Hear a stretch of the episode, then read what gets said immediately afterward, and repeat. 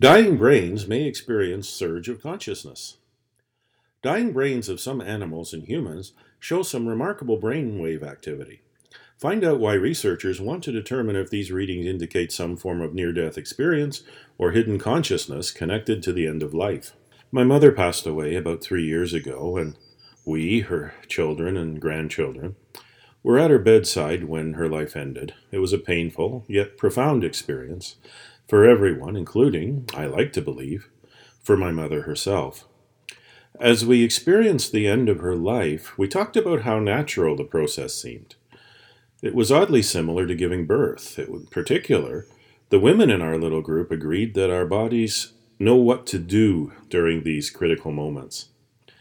Looking back to around the time one of my grandmothers passed away, I remember reading a best selling book by Dr. Raymond Moody called Life After Life. The book was the first to bring near death experiences to mass audience, selling over 13 million copies over the next half century. It's the book that introduced the out of body experience, the tunnel, the white light, and our lives flashing before our eyes into the modern imagination. Of course, all of the people interviewed for the book recovered, so it's hard to draw any firm conclusions about how life ends from those stories. That's the paradox around the end of our lives.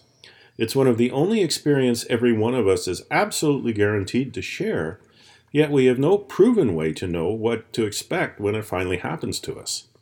We can't ask anyone who's passed away what the death experience is like, at least in the conventional sense.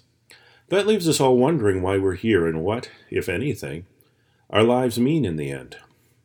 Dr. Jimo Borjigin is an associate professor of molecular and integrative psychology, as well as neurology, at the University of Michigan.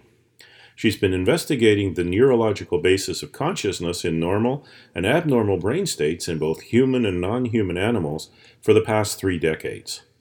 Professor Borjigin led a study, the Proceedings of the National Academy of Science, published this month. The findings offer early evidence that there can be a surge of brain activity indicating consciousness during the final moments of patients' lives. This research followed up on animal studies conducted by the founder of the Center for Consciousness Studies, Dr. George Mashour, about a decade ago. In both animals and humans, researchers found signature gamma wave activation in the dying brains of both animals and humans after cardiac arrest and the resulting loss of oxygen. Professor Borjigin and her team studied the electroencephalograms, EEGs, of four comatose and unresponsive University of Michigan hospital patients.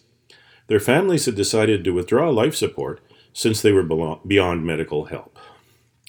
When staff removed ventilator support, the heart rates of two of the patients rose, along with a surge in gamma wave activity in their brains. Most neurologists consider gamma waves to be the fastest brain activity, and they're usually related to consciousness, even though these patients were comatose. Even more interesting, that neural activity took place in the brain's hot zone of consciousness, in between the temporal, parietal, and occipital lobes. This region seems to correspond to dreams, hallucinations, and altered states of consciousness in related research. Both of the patients whose brains showed this activity had histories of seizures, but not within an hour of their deaths. On the other hand, the other two patients the team studied didn't show any of these unusual pulse or brainwave patterns. We can't read too much into a study of four people where half of the subjects' results were unremarkable, even so, scientists find the consistency between the recent human study and the previous animal study intriguing, though not definitive. The researchers ran into the age old enigma that they couldn't ask the patients what they were sensing or thinking about because they died. How vivid experience can emerge from dysfunctional brain during the process of dying is a neuroscientific paradox, Dr. Mashour explained. The team's next step is to conduct wider research involving multiple facilities and incorporating EEG monitored intensive care patients who pulled through after a cardiac arrest. This might help to resolve the inevitable paradox running through this topic. Every one of us has a brain and a mind, yet humanity has never fully understood either of them. Is our subjective experience of consciousness the same thing as our brain activity, Or is our psyche something that transcends our physical body and perhaps even our physical death? Interviewing surviving patients might help the researchers gain a better grasp of what precisely these mysterious gamma activity bursts mean.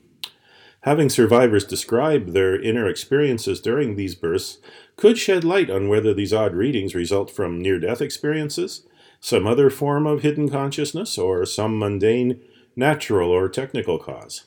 Quote, we are unable to make correlations of the observed neural signatures of consciousness with a corresponding experience in the same patients in this study, unquote, explained Professor Nusha Mihaylova, who partners with Professor Borjigin. She wrapped up the discussion adding, quote, However, the observed findings are definitely exciting and provide a new framework for our understanding of covert consciousness in the dying humans. We always have more to learn if we dare to know.